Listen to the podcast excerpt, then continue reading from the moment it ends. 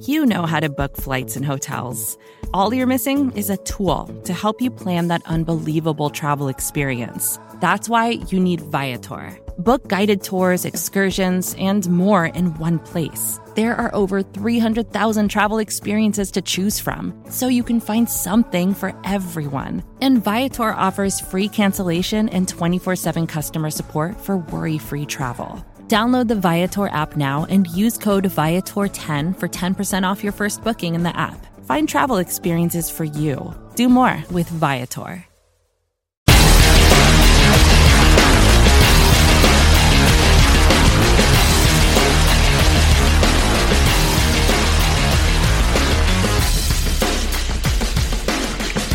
Welcome to another episode of the Orange and Black Insider Bengals podcast. I am Anthony Cosenza, joined as always by John Sheeran, my co-host.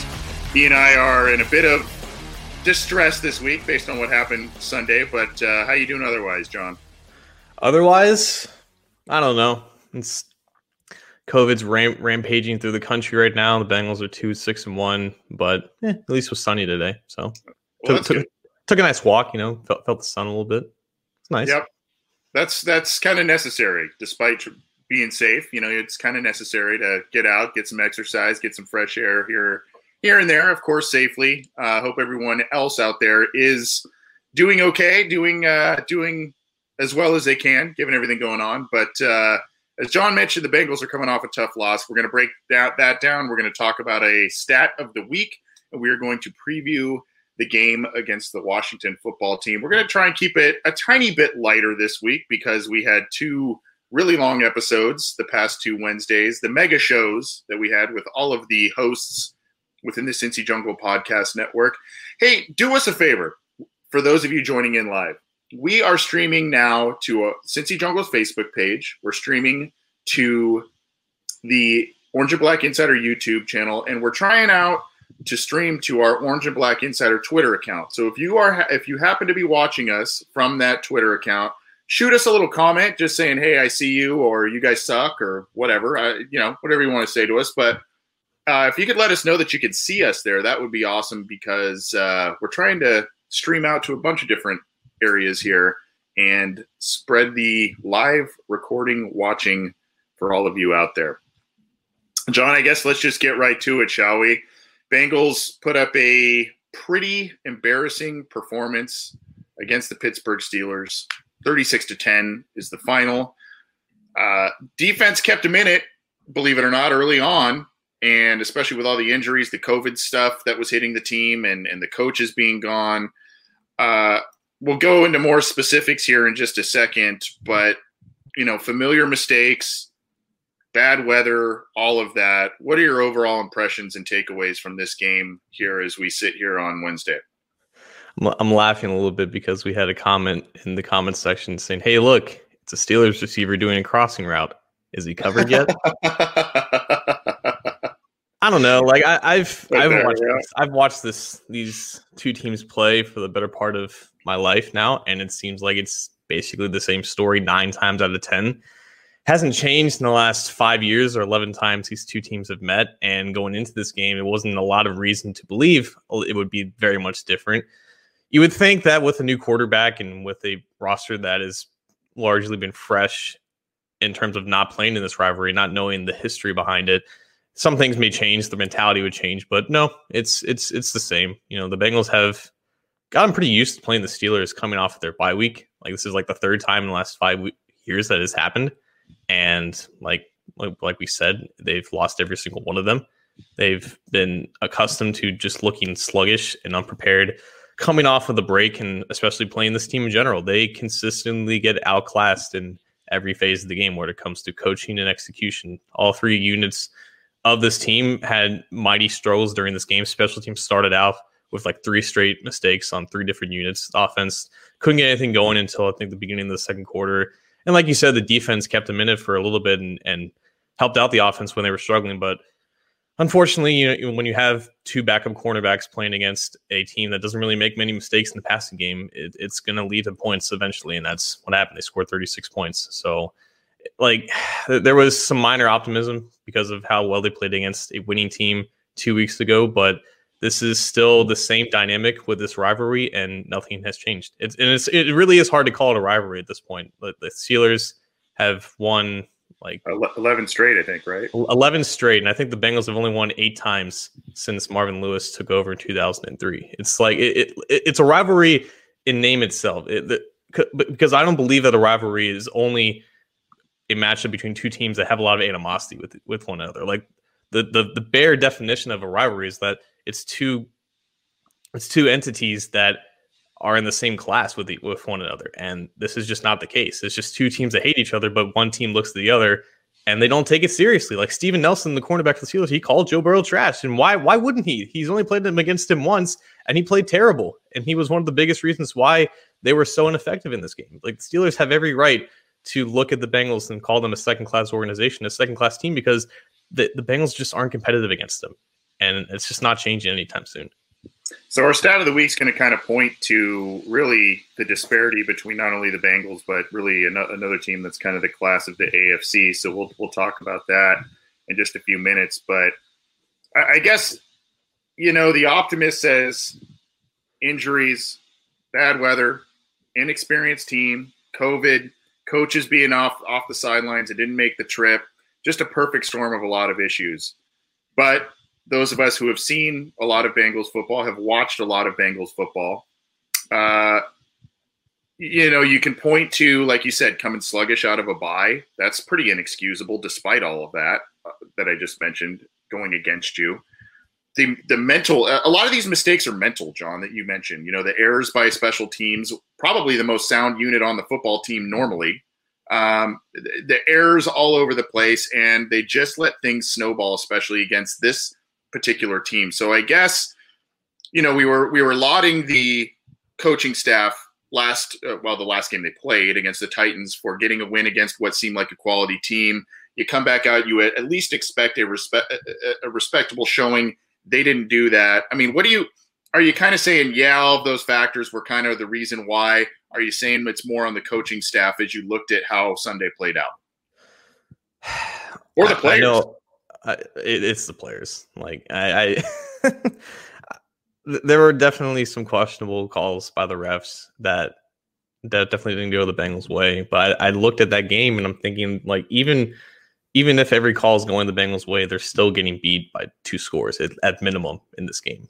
It, it, was it just was not fair from the very beginning. From not fair because one team was just so much better than the other. Like it, it, it's as simple as that like Zac Taylor has yet to show with his coaching staff that they become ready in games like this, and it's I don't know, man. It, uh, like both teams had to deal with the conditions out there, and like Ben didn't seem to have any trouble throwing against the wind, except for maybe one. It was like a deep pass down the right sideline, but it definitely shook Burrow to his core. He was just uncharacteristically inaccurate throughout the entire game, and we don't know how much of that was impacted from his ankle bothering him in the second half because it clearly looked like he, he was limping at, at certain points and taking a long time to get up from certain hits.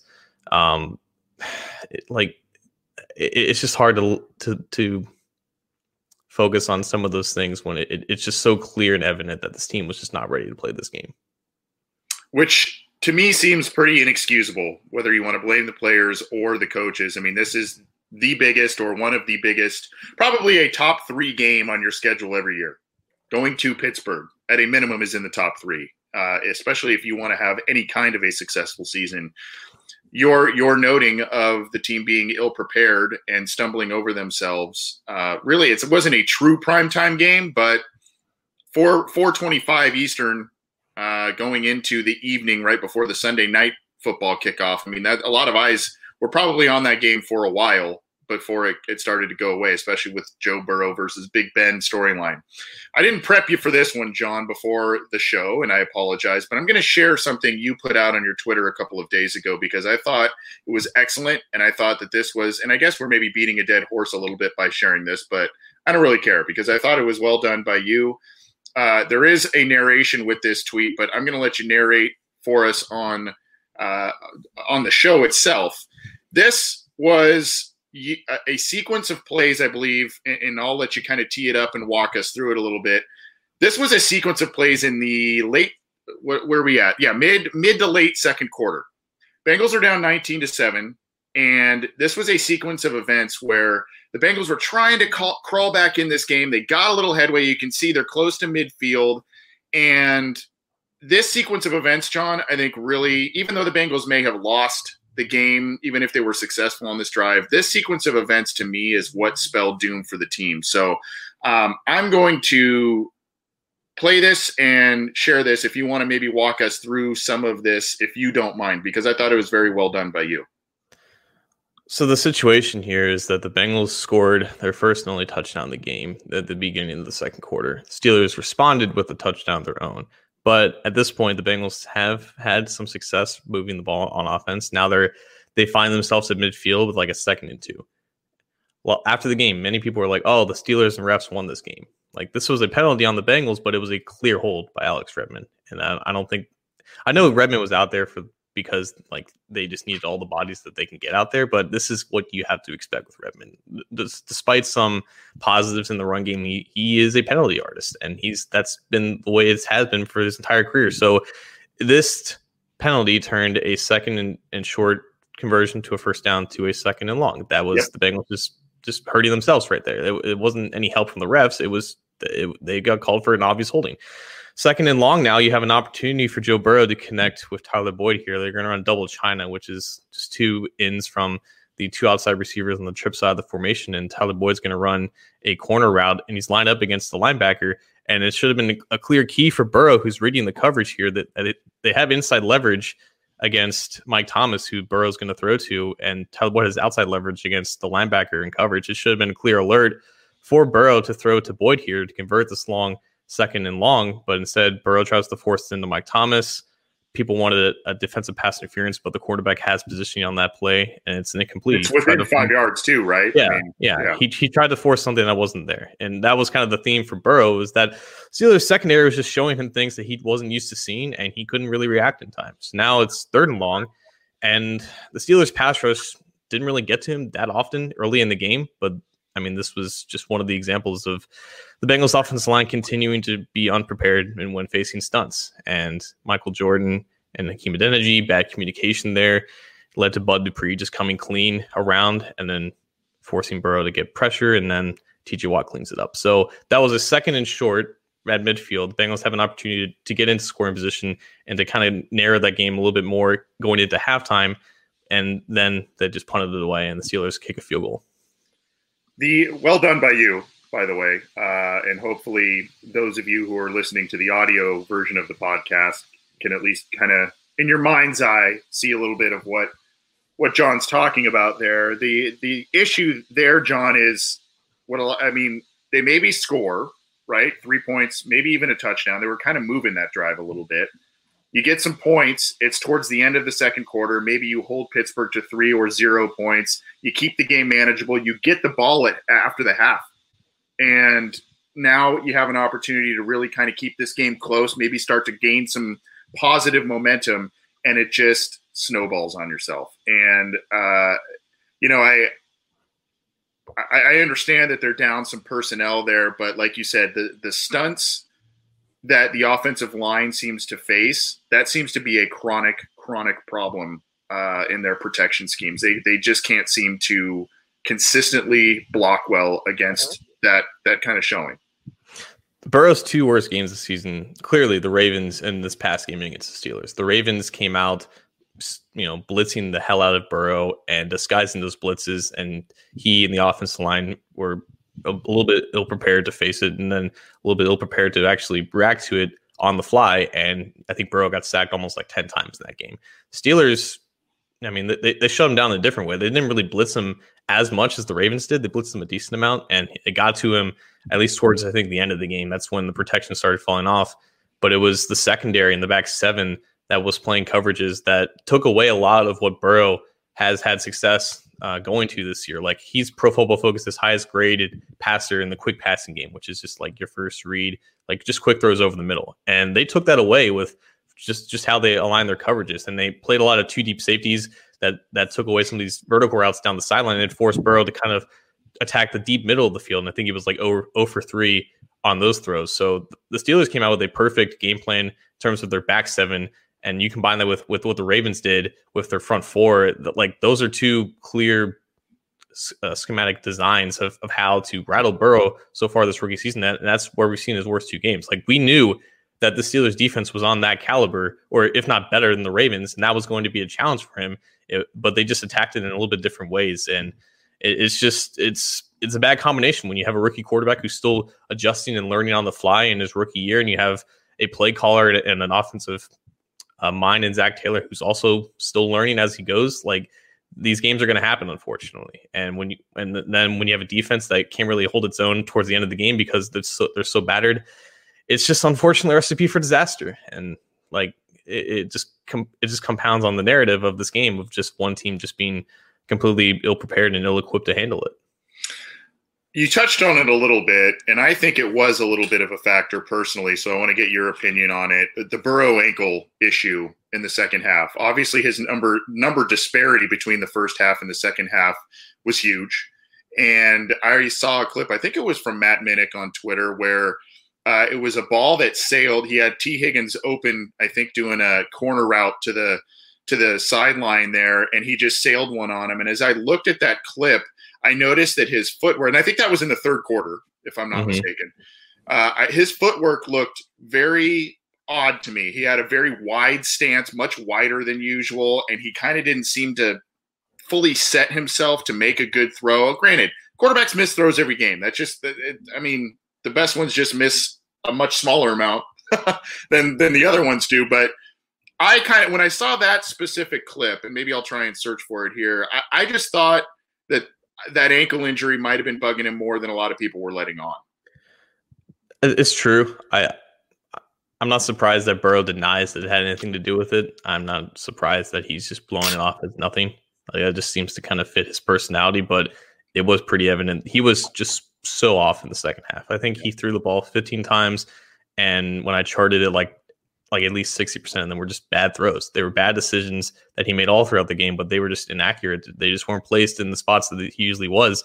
But I mean, Anthony, I want to get your comments on this because obviously Burrow had had struggles, but the running game for the most part, like Samaje Perine had had success throughout the game whenever he got the ball. He only got the ball like seven times, and Giovani Bernard didn't really have that much success. But in this game, like I know people want the offense to run the ball if Burrow's having struggles, but when you're in that hole that early and you've had success throwing the ball this season like you had a top five passing offense for the for the past three or four weeks entering this game it, it doesn't surprise me that the bengals wanted to lean on that passing game because that's where they get the majority of their success but like what exactly does quote unquote afc north football do for you in this game if if your defense can't hold its own and you have to be playing from behind and you have to lo- rely on that passing game regardless if your rookie quarterback is struggling? Like what is the the the traditional or a stereotypical AFC North football do for you? Even if you have marginal success in the running game, if you're down in that hole, like what does it do for you? You know, I'm I'm confused.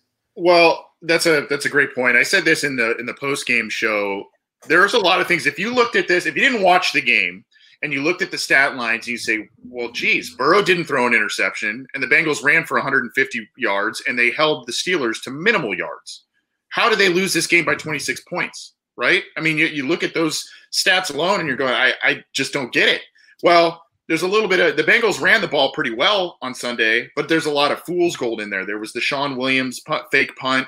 There was a lot of runs that were kind of when the game was out of control, uh, and, and the Bengals were just trying to kind of keep Burrow clean. But normally I would say, you know, in a in a tighter contest, yeah, you know, you mix you, you find some balance, you mix the running game in, especially when the weather being what it is, and maybe you see some struggles from Burrow throwing in this type of weather. But um, you, are right. I mean, the strength of this team is passing the ball and a lot of times short controlled passing, which equates to a lot of times kind of quote unquote running the football, right? You can get those four, six, seven yard plays on early downs and and do that. And I, I, think I can't remember who said the comment before about the Steelers crossing routes, right? I mean, the Bengals, they've lived off that quite a bit too. The, the drag routes, the crossing routes to be able to kind of get themselves in good positions on certain drives. So, yeah, I mean, I, I don't think traditionally I would have said, yeah, you know, you kind of want to be able to run the ball in this weather, blah, blah, blah. Uh, but you're right. I mean, the strength of this football team right now is Burrow passing the ball and in these short and intermediate areas. And unfortunately, whether it was the ankle injury or other factors, that just wasn't really consistently there, particularly in the second half. Right. And when you start punt, punt, punt, turnover. yeah. Yeah. Like, it, it, I think they were still running the ball, like, at least for 40% of those plays.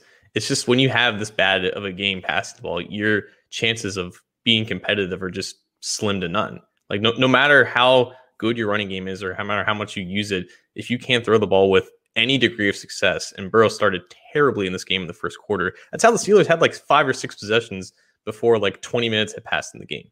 And I mean, they only scored, I think, like three points in their first four or five possessions. Defense did a lot in the beginning of the game to limit whatever they, they could do, but eventually those floodgates kind of broke. Uh, they scored their first touchdown, I think, on on their fourth possession, and then the Bengals had to just kick it, do anything to, to get points on the board, and they scored their first touchdown, I think, two possessions later. So, yeah, you would obviously in a perfect world, you want to run the ball well every single game but you need that passing game to, to stay competitive. Like this, this isn't the, this isn't the AFC North of the old. The Steelers didn't have that much success running the ball in this game. Like James no. Conner was was was limited fairly well. I think the Bengals' run defense played very well in terms of just stopping rushes to the edges. I thought their linebackers played really well, you know, scraping over the top and forcing plays back inside. Eventually, when you're down two quarterbacks, like teams are going to pass the ball on you with, with free will, and you have to counter that with a passing game of your own, and that just didn't happen. The only thing and uh, this may be a complete and total reach, and you may laugh at me when I say this, but the only thing in which I can see why the Bengals were maybe running the ball a little bit more, especially in the second half when things were kind of out of control. Um, yeah, keep Burrow clean with the ankle injury, that sort of thing. But, uh, you know, I think also, like you said, a lot of the drives were punt, punt, punt, you know, is there any kind of idea for the coaching staff to be like, dude, we got to give our defense a, some kind of a breather instead of just pass three and out? You know what I mean? That that would be the only thing, one of the only reasons I could see why maybe they were doing that later in the game. Right, but you also need a good offensive line to go up against that Steelers defensive line. Right. And while TJ Watt, he had he had two sacks and four pressures, but some of them were a little schemed, and he got them on like stunts and he cleaned it up. Um, he he was held fairly much in check by Quinn Spain at right tackle, which we should definitely give credit for in pass protection. Cam Heyward and Steph- Stephon Tuitt. Um, they didn't have a lot of uh, actual pass rushing production, even though they were going against Michael Jordan, who struggled in this game. So for the most part, the pass rush was neutralized. Run defense, though, they, they were they were holding their own, and it wasn't like the Bengals were exactly running all over them and, and had and were able to have success in doing that. So that's kind of why I think we saw what they were trying to do in the beginning, but if it's that unsuccessful, it's just hard to get out of that hole. Yep. With threats to our nation waiting around every corner, adaptability is more important than ever. When conditions change without notice, quick strategic thinking is crucial. And with obstacles consistently impending, determination is essential in overcoming them. It's this willingness, decisiveness, and resilience that sets Marines apart. With our fighting spirit, we don't just fight battles, we win them. Marines are the constant our nation counts on to fight the unknown and through adaptable problem solving, we do just that. Learn more at marines.com. We're going to transition into the stat of the week because it pertains to this game a bit as well as some other games. But again, in case you're new, this is the Orange and Black Insider Bengals podcast. It appears we have some people watching us via Twitter. So when we record the show live, you can apparently watch us there now. So that's awesome, as well as Cincy Jungle's Facebook page and our Orange and Black Insider YouTube channel. Right under John's left shoulder is the subscribe button to our YouTube channel. You can get our content as well as Chalk Talk video breakdowns from Matt Minich and all of our stuff, as well as Orange is the New Black, is part of the Cincy Jungle podcast channel. So if you're more of an audiophile and you like to listen to the program on a podcast streamer, we're on all the major ones. So check it out. We've had a, uh, a really fun year despite the Bengals not being so good and uh, you know a lot of other things happening in the world. We've had a pretty good year in terms of guests and growth of the show and all of that, and we can't thank all of you enough for that. So thank you. John, stat of the week time, buddy. I compiled some data that is, and it's it's actually kind of stats of the week because I compiled the six games that Zac Taylor has played again. I didn't count the Browns because yeah, the Browns are pretty good this year, but for the most part, almost every single year, to get to the playoffs and to get through the AFC North, you got to beat Baltimore and you got to beat Pittsburgh. and you got to at least be splitting with them at a minimum to be able to be in the playoff picture if you're an AFC North team. So, for the time being, even though the even though the Browns have had quite a bit of success against the Cincinnati Bengals, um, we're we're going to put that aside for right now. We're going to focus on the Ravens and the Steelers. In the six games under Zac Taylor against Baltimore and Pittsburgh, the Bengals have been outscored, John, 178 to 56. Cincinnati has never scored more than 17 points in those six games and are averaging 9.3 points per game. The Bengals are obviously 0 6 against those teams, and they are 1 in 9 in division games so far the past two seasons. Uh, I'm a little speechless just saying it. I just decided I'm like, how how bad is this? How bad is this looking at this point? I, that's pretty inexcusable. Pers- I, I, had, I, I had to look it up while the game was still going on because this was the fourth. No, this was the third Steelers Ravens uh, game for the Bengals this season. They have three. No, they have two. What am I saying? Yeah. Wait. There's only four. Jesus Christ. Two and two. Yeah. Yes, they have, they have two more to go. They have a Steelers game and the Ravens game, and they've all they've already lost both games to the Browns. So that's right. They've they've already played four AFC North games this season. I had to look it up. The last time that the Bengals were swept by the entire AFC North was back in 2002, which was I had a feeling you were going to go there. I didn't yeah, know, which was, which was Shula's last season. Like I, I know, like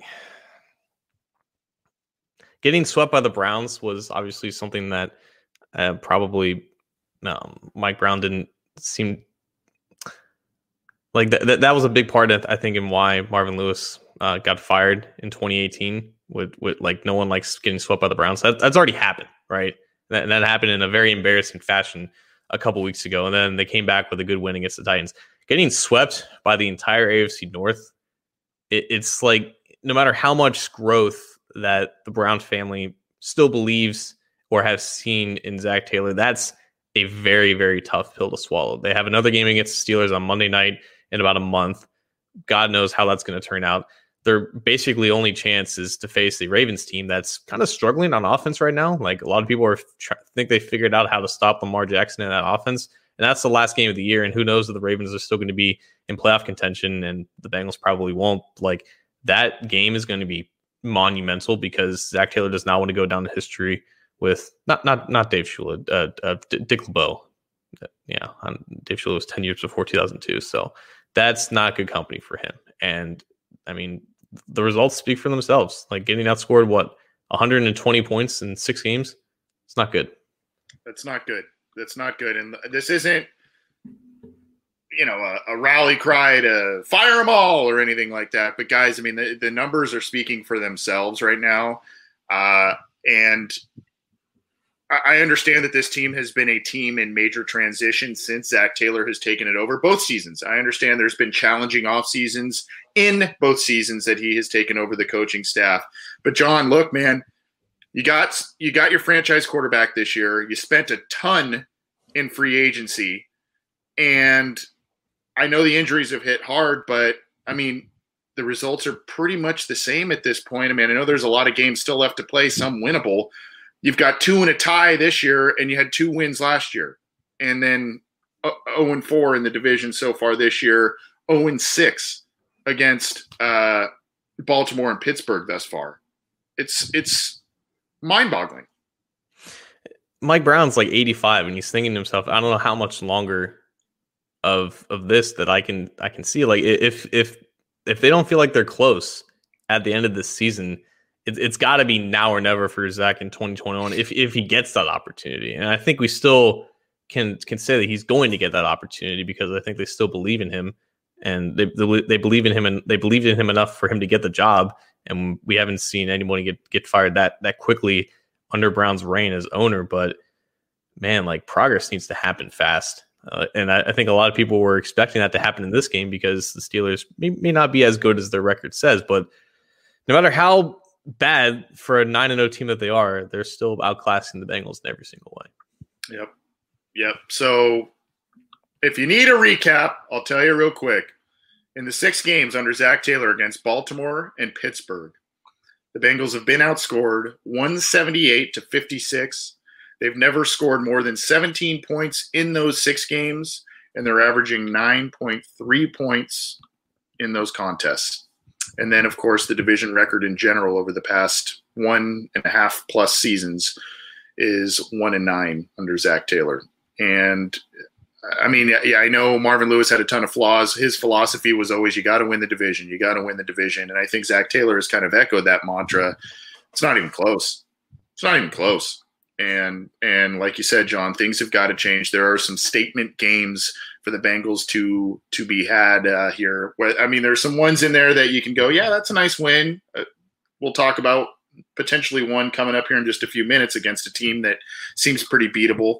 But like you said, there's a there's another Baltimore and another Steelers game out there, especially the Monday night one. Uh, if they get embarrassed on that Monday night one, man, I, which I, I don't want to say, I, I don't want to put the cart before the horse there, but I, the results I'm speaking to here point to that being a possibility. And if they get blown out on national TV again at home against the Steelers, you might have the torches and pitchforks out. Yeah that's the stat of the week, folks. Sobering one. I apologize. I know uh, maybe some of us view us as the negative Bengals guys, but we're trying to keep it real for you. And unfortunately, stats are stats, numbers are numbers, and quite often numbers don't lie. And that's where we're at with things under Zac Taylor at this point in the division. He's John Sheeran. I'm Anthony Cosenza. We're going to talk about the Bengals Week 11 matchup against the Washington football team in just a second. Just a reminder to subscribe to the Cincy Jungle podcast channel to get our show, Matt Minich's Chalk Talk, as well as Orange is the New Black, the podcast by Ace and Zim. We hope you've enjoyed our little crossovers the past couple of weeks over the bye week and the week leading up to the Steelers game. We did a lot of collaboration and and I think that'll continue. I hope that'll continue. So we'll be doing a lot more of that and of course bringing you not only this deep dive analysis show on Wednesday nights but listener questions live throughout much of the Fridays of the month. Our pregame show from Narragansett Beer to get you going before kickoff. Our postgame show to wrap up the results. And then, of course, we'll start your week off with the Monday, I don't know, water cooler talk or news jump, whatever we want to call that. But we got a lot of stuff for you on our specific show. So thanks for tuning in. So we must move on. That's what the Bengals are doing, and that's what we must do as well. There is a Sunday afternoon matchup in Landover, Maryland, with the Washington football teams. The first time the Bengals are playing there since 2012. If you remember that game, that was the game Mohamed Sanu came out in the first play and threw a absolute beauty of a bomb to AJ Green to start the game. Team looks a lot different now. Both teams really do. Um, ben Baby, good friend of the program, actually pointed this out. Um, this is a game between two quarterbacks who were drafted first overall and were coached in college by Urban Meyer. We have Joe Burrow not facing Dwayne Haskins, who on, in the preseason docket looked like that was a possibility. He's facing Alex Smith, who made his first start since 2018 before he injured his leg and had 17 surgeries and almost lost his life because of it. But the Washington football team comes in with a pretty good defense. And that's, I think, the biggest uh, talking point with this game is that, you know, the Steelers, we knew that they were going to have a, a, a, great defensive showing and we're going to, and they were going to put a lot of pressure on Burrow and force him to win in ways. The Washington, uh, it's not that caliber of defense, but you look at that defensive line and it's still full of studs. You have Chase Young, who's the clear favorite to win Defensive Rookie of the Year. He may not be playing as well as he did to begin the season, but he's mm-hmm. still a guy that you have to focus on. You have guys like Jonathan Allen, who is one of the most underrated defensive linemen, I would say, in the entire league. Daron Payne, Matt Ioannidis. You still have Ryan Kerrigan there. So there are guys that are clear, bona fide quality starters. And I, I look at a couple of things in here. Like one, they're still a decent pass rushing team, but they're not quite at the level with the Steelers. And I think a lot of people underestimated how well the Steelers brushed the passer compared to the Colts, even though the Colts had a good defense. But I mean, it, all the attention I think has to be uh, uh with this Washington defensive line going up against the Bengals offensive line that played pretty well considering they had a rookie at left tackle playing his second career game in Hakeem Adeniji and a career guard in Quinn Spain at right tackle. We don't know what that offensive line is going to look like this week, but I think the attention has to start there. Most definitely, the uh, the Washington football team is they're pretty good at rushing the passer in terms of sack numbers, etc. They've actually disallowed a lot of passing yards as well, um, which is kind of it's it's kind of the this the what's the the old adage the sum of the parts is greater than the whole or vice versa mm-hmm. or something something like that. I mean it's not like a lot of household names like you said. I mean chase young of course being the number two overall pick he is kind of a household name but the the fact i was talking to somebody the other day and they're like oh my gosh ryan kerrigan still plays for this team? Um, you know it's it's it's like uh, it's a lot of guys that you're like oh yeah oh yeah i kind of remember him. Oh yeah oh yeah. I mean Dar- ronald darby's at cornerback. He's he's pretty good. You've got a couple of other guys that and maybe it's because the team just hasn't been that successful lately. But I mean, they've got some guys on defense that, as a unit, they play pretty well. Uh, and now you've got Alex Smith coming in here, their their third quarterback that the Washington football team is starting this year, and like you said, a really good story there. But uh, I, I am interested to see how the Bengals offensive line regroups this week, and I'm I'm also this was a question I was maybe going to ask you on the front end, John, but I guess I can I can kick it back to you now. I'm interested to see what this offensive line group looks like in terms of starters this week because you've got and we'll pull up the injury report in just a second to go over that, but we you know you've got Jonah Williams probably coming back this week. It would seem Zac was a little more optimistic on that one. Um, like you said, Quinton Spain's been playing well at two different positions, career guard Supposedly, Xavier Su'a-Filo is cleared to play. He didn't play last week or didn't start last week. Um, so, you know, I'm I'm curious what you think the alignment's going to look like for the offensive line this week, given kind of what we know on the injury uh, injury front. Yeah, when we when we tried to predict it last week, I think all of us were wrong because we I think most of us thought that Jonah Williams was going to come back, and he wasn't listed on the injury report on Friday, and then all of a sudden he just wasn't ready to play on Sunday. And then you saw Adeniji and Quinton Spain of all people, you know, warm up at tackle. So it, it I think one of Williams and Hart is going to play in this game. I think Williams was a full participant in practice on Wednesday. Hart was question was limited, and he's missed the past three games as well. I think you you have to keep one of them still out there. I think both of them have shown enough to continue playing, and uh, the, like the two spots that you would assume is left guard and right tackle. Um, like Michael Jordan is just not cutting it at left guard right now. Like it, it's just not it's not the progression that you wanted to see out of a guy who's in the second year. And I think they're still going to give him opportunities. And like the the the one spot that they might go to is right guard because Alex Redmond, you know, he's fighting it out, but he's just not going to cut it either. So maybe they go back to Su'a-Filo. He's cleared the practice, but they haven't like officially activated him off of uh, injured reserve yet. And they, did they did that with Sam Hubbard, I think, last Saturday. So that would be the path they would take with him.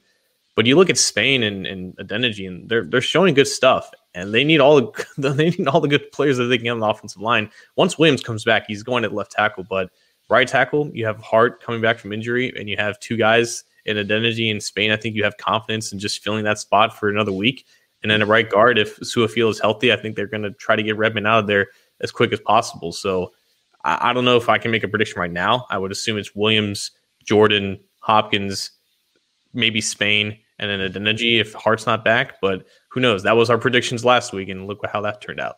Right. And here's the injury report pulled up for those of you either joining us live or watching the video stream later on. Here you can see quite a disparity between the amount of names on on uh, both teams here, but that's kind of I guess how it goes for the Cincinnati Bengals. Uh, you know, a couple of decent names on here for the the Washington football team, uh, including their kicker, which is interesting.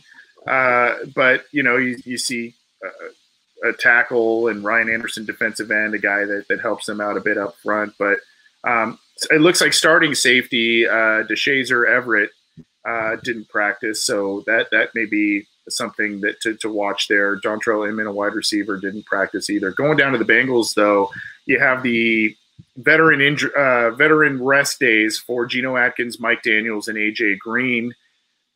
Uh, congratulations to Geno Atkins and his wife, by the way. In case you had not heard, his wife gave birth a little early to their to their daughter. I believe it was a daughter, right? Mhm. Uh, so congratulations to them. Uh, He obviously missed last week. I think there may have been, you know, just kind of some ca- caution there with that scenario. So, and Geno wanted to be with his family, totally understandable. So they let him do that, and he, uh, he I think, is still kind of hanging out with his family.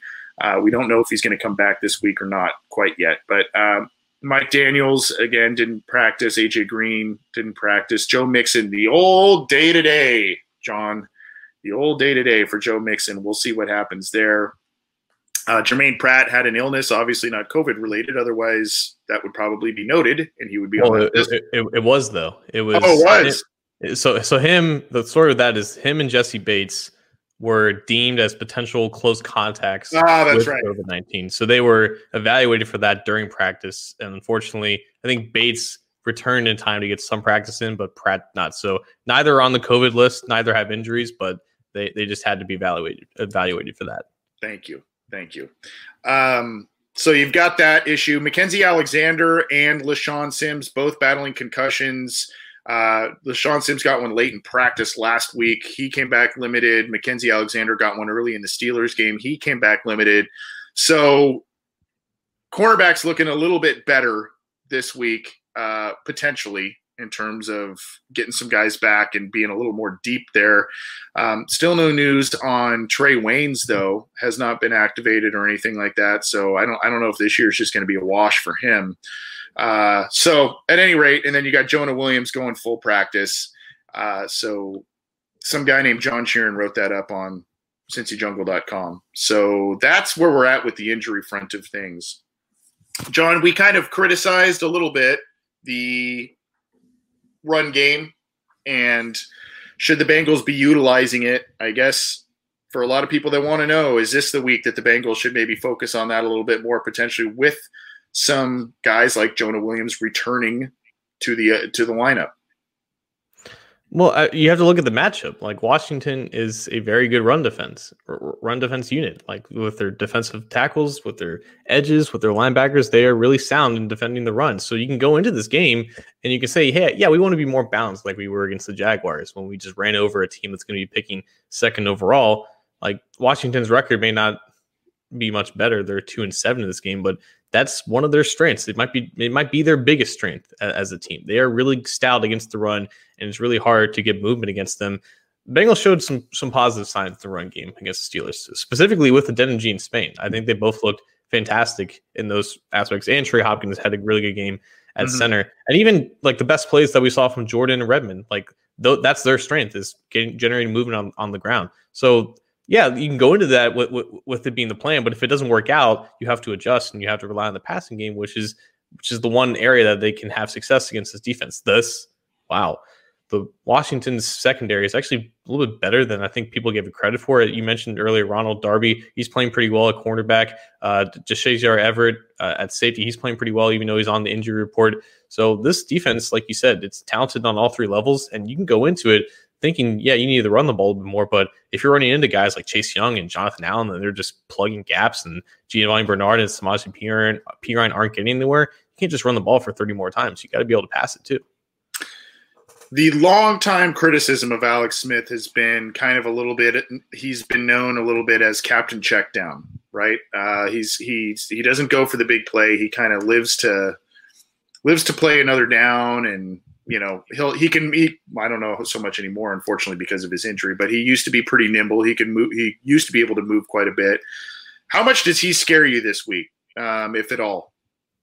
I didn't really get a chance to watch him that much against the Lions. I know he had like a ton of passing yardage in that game. Yeah, three ninety, I think. Yeah, I mean it is the Lions, and they're not really a, great, a great dominant passing game or anything. But like, I, I don't know. I mean, he's still been in the game for a long time, and he's had most of the season to just kind of stand by and and just take notes and just get himself prepared to go in whenever he had to go in. He's now played three games, and his stats like don't look that great. He's at like seven yards per attempt. He threw a, a couple interceptions against the Giants, which is when he first came in uh, this year a couple weeks ago. So like he, this is the quarterback matchup where Burrow should be the better quarterback, even though he's going up against a, a defensive line and a defense overall that can potentially give him some trouble. But I mean, Alex Smith, I mean, who who knows at this point? You know, he could have you know moments of greatness of you know the Alex Smith of, of the old, but this is still a guy that's now in his I don't know like 16th year in the NFL at this point with with barely two legs under him. You know, if, if, there's an opportunity for the Bengals pass rush to catch fire, it would have to be this game. Um, like they have decent offensive linemen, but you can't imagine that Smith is going to make a lot of plays with his legs and extend a lot of plays out of the pocket. If there's chances for Sam Hubbard and Carl Lawson to kind of finish sacks that they haven't really finished this season, this is the game. You know, it's it's Alex Smith, and he's not he's not the athletic mobile quarterback that he used to be. They have to take advantage of that. We're gonna get to our uh, we're gonna call our shots and drop the mic in just a few minutes here. Quickly, John, what, what do you think are some of the keys for the Bengals to come out victorious this week? Yeah, I, would. Uh, I think it just starts offensively. It's just a bounce back game from Burrow. It's taking what you learned from what the Steelers did and applying it to now. This is still a defense that shouldn't be take that shouldn't be taken lightly. It's going on the road. It's playing this in a situation that the Bengals haven't won in two years. Like Zac Taylor still doesn't have a road win on his resume. You can't go into you can't go into Landover and think this is just a this is just a pushover. This is a game that a lot of fans just chalked up automatically as a win, but it's on the road. It's against a really good defense. It requires a great offensive showing to get a comfortable win for the first time in Zac Taylor's career to get a win on the road. It, it's not to be taken lightly, and it has to be a good offensive showing. They have to have more success throwing the ball. It, it's plain and simple. They can run the ball as well as as well as they want and maybe maybe they can get away with that. Maybe Alex Smith has a terrible game. The Bengals defense steps up with whoever's playing a cornerback, and it doesn't matter what the passing game does, and they can just rely on the running game. That game is one out of ten. It's not the old NFL anymore. You need to be able to throw the ball. They need to protect Burrow against this defensive line. They need to show progress from what they did last week because entering the Steelers game, they were a top five passing offense, and then it just all went to crap against a, a secondary and a defense that knew what they were doing and knew how to counter what the Bengals did best. So it's taking those lessons, applying it, coming back out strong against a good defense on the road. I agree with you. Uh, I'm gonna. Uh, that was kind of my key, but I'm gonna go a little more specific, and I would love to hear your thoughts on it too. I, I kind of would.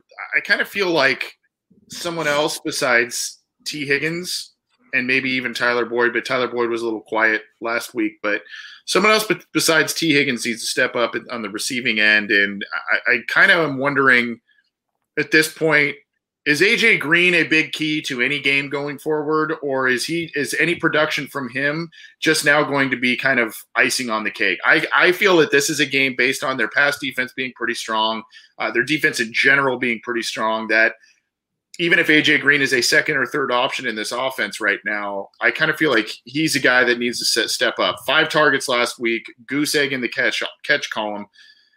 I mean, is is that is that even should we even rely on him anymore, or is this uh, should we still be saying, yeah, he is a big key to this offensive success? I don't know, man. Like I I look at how his season started, and the the easy assumption is like, okay, that's just who he is at this point. And then he comes back with two very solid games against against the against the Colts and the Browns, and that was following um, people speculating if he said trade me on the bench against the Ravens and you're thinking, okay, he's got some glimpses of old AJ back, and then he just completely disappears against the Steelers. Now, in, in fairness, I, I, think there is some issues with him and just Burrow being on the same page. I think it's it's been extremely obvious that Burrow has more chemistry with Higgins and Boyd, at least with the routes that they're running and where Burrow's placing the ball, and it's just not been on that level with Green. And I don't know how much that has to do with Green missing some time in training camp and just not getting a lot of reps with Burrow in the offseason. But I mean, it's week 11 now. It doesn't look like Green is struggling with any injuries. Like th- these two should be on the same page for how good AJ Green is. But I mean, I don't know, man. Like, do you, do you think that, that, the, the Green that we saw from October is he's capable of coming back towards the season, or uh, this is just kind of who he is? It was more of who we saw in the in the first half.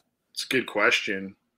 I I think that if you notice a lot of those that success in those games were the short drag crossing, you know, routes where he was able to kind of snatch the ball across the middle and move the sticks. They weren't the big, big plays. And when they've tried to hit some of the big plays to Green, he is just not out muscling corners. He is not out jumping corners. He is not coming down with the football in the end zone. So it's it's hard to sit here and say, you know, yeah, there's there there because there were signs of the old AJ being there, but then there's so many signs saying no. So I think I think at this point that you know you can look to Larry Fitzgerald's career and and kind of what happened with him and how he has transitioned to a different receiver and kind of a second third option in that Arizona offense especially now with Hopkins there. And Larry, Larry, Fitzgerald was an idol of AJ Green for a very long time. So maybe that's where AJ Green's career has to be headed at this point.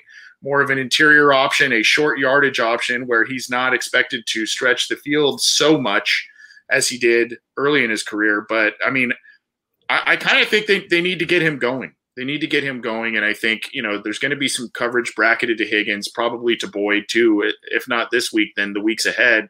And they got to start getting the ball to him and they got to start making some positive plays there. I, I mean, I, I, think it could only help things. So um, that's kind of my take. And and if not, and we saw this against the Steelers, it's up to Auden Tate and Mike Thomas to carry to carry that. Like we've seen from both of them some flashes this year, especially in games where Green was just kind of a non-factor, and against the Steelers, both just really underwhelmed. And again, it was on Burrow for, as well for making some inaccurate throws. But Tate is at least under contract going into t- into 2021, yeah. and I think at this point he's probably just like the replacement on paper if they don't bring back or when they don't bring back Green for 2021. So he's got to he's got to show that he's still worthy of being in the starting lineup going forward if that is the future w- without AJ Green. So. I, I would want a big game from him going up against these Washington cornerbacks to like you said, take the pressure off of Higgins and Boyd because at this point, I mean, Boyd is his number one target on these underneath throws, and Higgins is the number one target when going vertical. So there's got to be one more piece to kind of put everything together, and I, I would think Tay would be the best guy to do that. Yeah, Ross Green, Thomas, and Alex Erickson are receivers that are all in the final year of their respective deals. So Cincinnati's got some decisions to make at that position group. We've talked about that before. Let's uh, call our shot and then we'll drop the mic and get out of here. You got any uh, predictions, John? Scores, things that will transpire this week? Anything that you want to just lay out there for us? I understand why Washington is favored in this game. Like, I would probably, if I were just an, an outsider looking at this game, I would probably expect Washington to win, just be, just based on the fact that Cincinnati's never won on the road. They're coming off a terrible loss against the Steelers and Washington has a good defense that can counter a lot of what the Bengals do. For some reason, though, I feel like Matt against the when before that Titans game, I just kind of feel like the Bengals are going to win this one. And I know that I get a lot of flack from our from our listeners for being just a pessimist and always predicting the Bengals to lose, but for some reason, I, I just feel like they they have a chance to really bounce back as an offense. They're going to get some guys back on the offensive line. I think Burrow's going to be protected for most of the game, but I mean, it, it I, I, think we've seen some resiliency from Burrow from at least week to week in terms of just coming back from bad games and kind of putting stuff behind him pretty quickly. He's got an opportunity to make a statement against a really good defense and uh, on on the road for the first time in his in his career in Zac Taylor's career to get, actually get a win and a solid game out of it. So I'm gonna I'm gonna say the Bengals win this one. Not big by any means. It might be a low scoring game overall, but I'm I'm gonna say I'm gonna say they pull it out. It, it they blow it out. No, they're, they're going to pull it out. Pull it out. Okay. Yeah. Okay. Um, that would be the first road win of Zac Taylor's career. So uh, I tend to agree with you. I tend to agree with you. I think that Cincinnati does win this week. I don't know that it'll be, you know, something. It's probably going to be actually a nail biting fashion. Um, but I do think that they win this week. I, I, think this is one of those patented. I guess I'll give them a backhanded compliment here. This is one of those patented games that ownership, management, et cetera, will point to to say, see, we're moving in the right direction when some certain talking points will be made in the offseason. This is the type of game that they'll say it was a road game. Eh, so I, I think that they will win this one maybe it'll it'll start a rattling off of some wins, including the Giants and Cowboys, et cetera. But uh, you know, I think I think that they win this one. I, I agree with you on the Burrow front as well. I think Burrow has a nice bounce back game, and I don't think he rattles off multiple bad games in a row. That's just not really who he is. So I think the Bengals win this week. I'm pretty optimistic about it. Let's drop the mic and get out of here. Anything else for us, John? What what what you got for us this week before we bounce on out of here? Nothing too special. Just keep safe, guys. Like, I mean, there's a reason why Washington is not allowing fans in the stands in this game. The entire NFL is going into intensive protocol. I think starting Saturday. This thing is no joke, and it's still very much a part of our lives. So just do what you can to to limit it because right now it's not looking very good. It is. It is uh, getting more and more prevalent around the league. That is for sure. More, more and more reports on that. I, I just want to say uh, just some it sounds like it's actually less severe than I thought, but uh, I want to s- give some thoughts to Andrew Whitworth, um, longtime Bengal, and he, you know, he initially I said less severe than originally thought. It looked like he teared a knee ligament, and maybe that's career over. It looks now that maybe he's possible to come back for the postseason if if and when that is uh, a possibility for the for the Rams there. But great guy, I met him and talked to him, and just a really, really awesome guy. And uh, you know, it's he actually kind of like seems to be playing better with the Rams after his great career with the Bengals, arguably. So uh, at any rate, I, I know a lot of he's got a you know soft spot in a lot of Bengals fans' hearts, including my own. So uh, I just hope he heals up and continues to play good football because he's a great guy and a great football player. That was scary when I heard that he potentially had a bad leg injury, but I, I think what he's he's out for like six eight weeks, so he could return for the playoffs or something like that. Yeah, yeah. So hopefully that is the case, and he keeps playing football because he's he's still doing it at his age, which is awesome. That's going to do it for us tonight. Thanks for tuning in live. Thanks for tuning in after the fact, if that's how you catch us. If you're able to catch us live every Wednesday night, please do so. We've got a number of different shows throughout the week that we record live and love the listener and viewer interaction. So we appreciate all the feedback. We appreciate all the viewership. For John Sheeran, I'm Anthony Cosenza. We'll see you soon.